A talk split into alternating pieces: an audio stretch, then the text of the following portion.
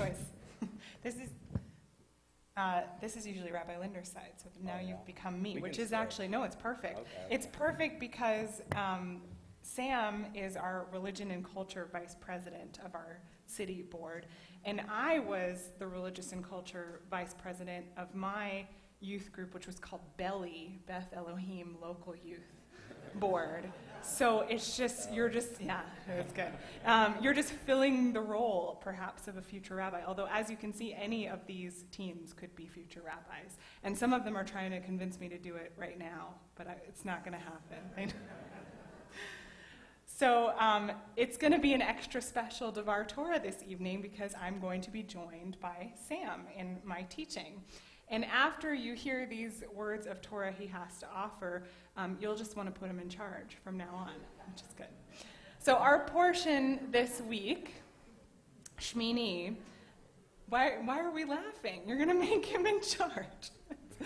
Our portion this week, Shmini, contains within it laws of keeping kosher, which Sam is going to interpret for us.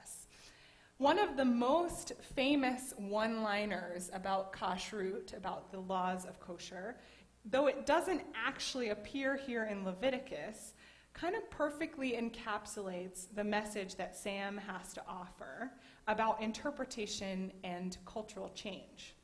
Thou shalt not cook a calf in its mother's milk. Have you heard that one? You have have you heard that one? Yeah. So it appears 3 times in the Torah, twice in Exodus and once in Deuteronomy. Now, our portion here in Leviticus is much more focused on specifying which animals of all the different places, the air, the sea, the land, are appropriate to eat. So, before Sam turns our discussion to crustaceans and cloven hooves, I have a story. So, God is speaking with Moses, revealing the entirety of the Torah to him to share with the Israelite people. And God says, Thou shalt not cook a calf in its mother's milk.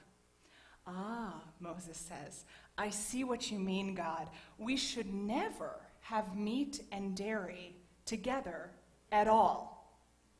Thou shalt not cook a calf in its mother's milk, says God. Oh, oh, now I see. I see, Moses responds. We should have two different sets of dishes and cookware and different stoves and washing mechanisms anytime we want to cook meat or dairy.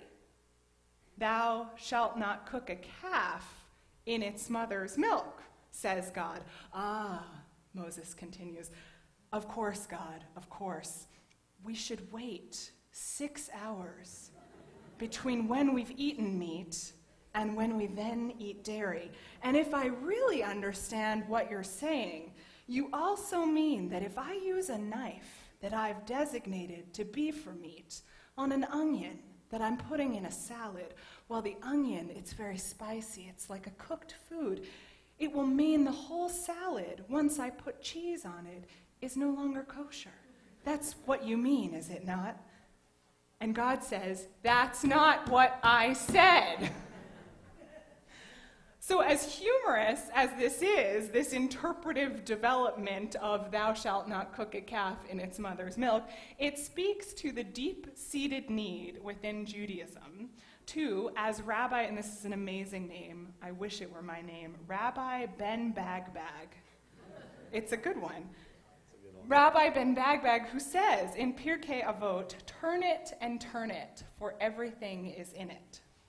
To try to seek out the meaning behind our sacred texts and their assertions and prohibitions in turn. So, Sam has a few words to share about how that process goes about. Choose a mic, whichever. Yeah, yeah. the Jewish people have been around a long time. We have lived through massive changes in technology and society, managing to survive through thick and thin, abundance and sparseness. The Torah, our most cherished te- teacher, is a story of our past, present, and future. It helps us understand the conflicts we encounter daily that interrupt our day and the, rare life altering catastrophes which reshape who we are as a people.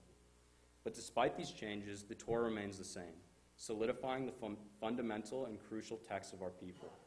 The Torah survives because we as a people make new interpretations of a timeless story.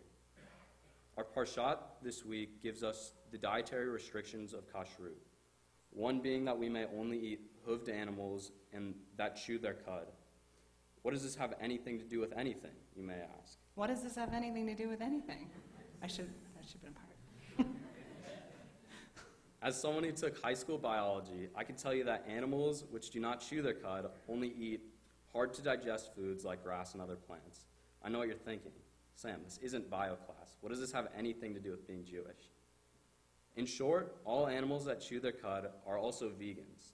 The laws of kashrut create a diet that consists of only plant eaters. Thus, we are di- directly putting ourselves lower on the food chain. This is significant because being lower on the food chain results in having a more abundant supply of cleaner food. This is the exact reason why my bio teacher has been vegan for the past 30 uh, some odd years. And pigs are unkosher because they do not chew their cud.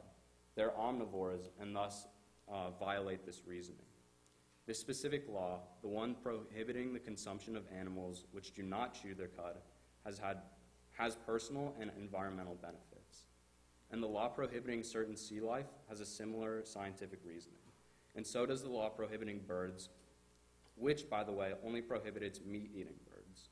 My point being, the laws of the Torah are not arbitrary.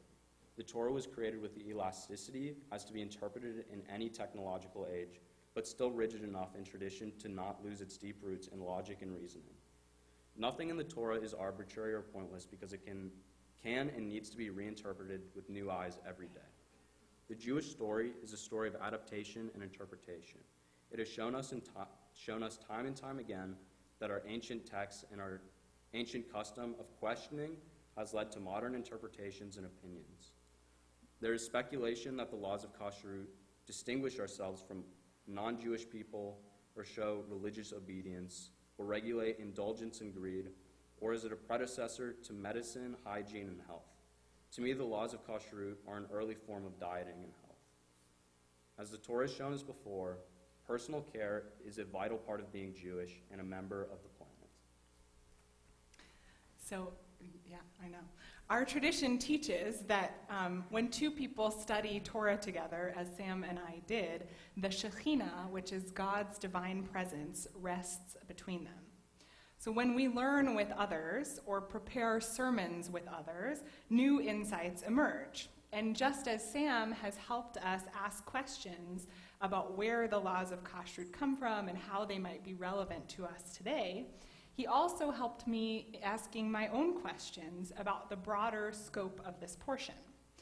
The kosher laws are one of two very big thematic moments in Shmini.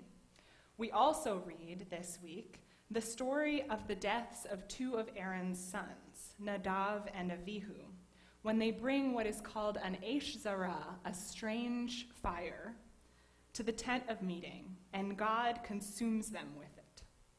Classically interpreted, this moment in the text is a painful and striking example of the Torah's punishing God, who will permit no alteration from ritual prescriptions. But I wonder, in light of Sam's understanding of how we and text change with time, that we might see this moment differently. We might instead see it as an invitation to engage, as Sam has, in the process of change the strange fire of one generation, which seems dangerous and all consuming, may indeed be the sacred offering of another. And there is still a certainty and a fixedness to what the Torah is. While we don't want to interpret or modernize ourselves out of existence, I think we can, as Sam has so beautifully modeled, learn the meaning behind our texts, learn our own priorities and values, and bring the two together in harmony. Fire, as we know, can cleanse and it can destroy. It can provide warmth and light, and it can burn.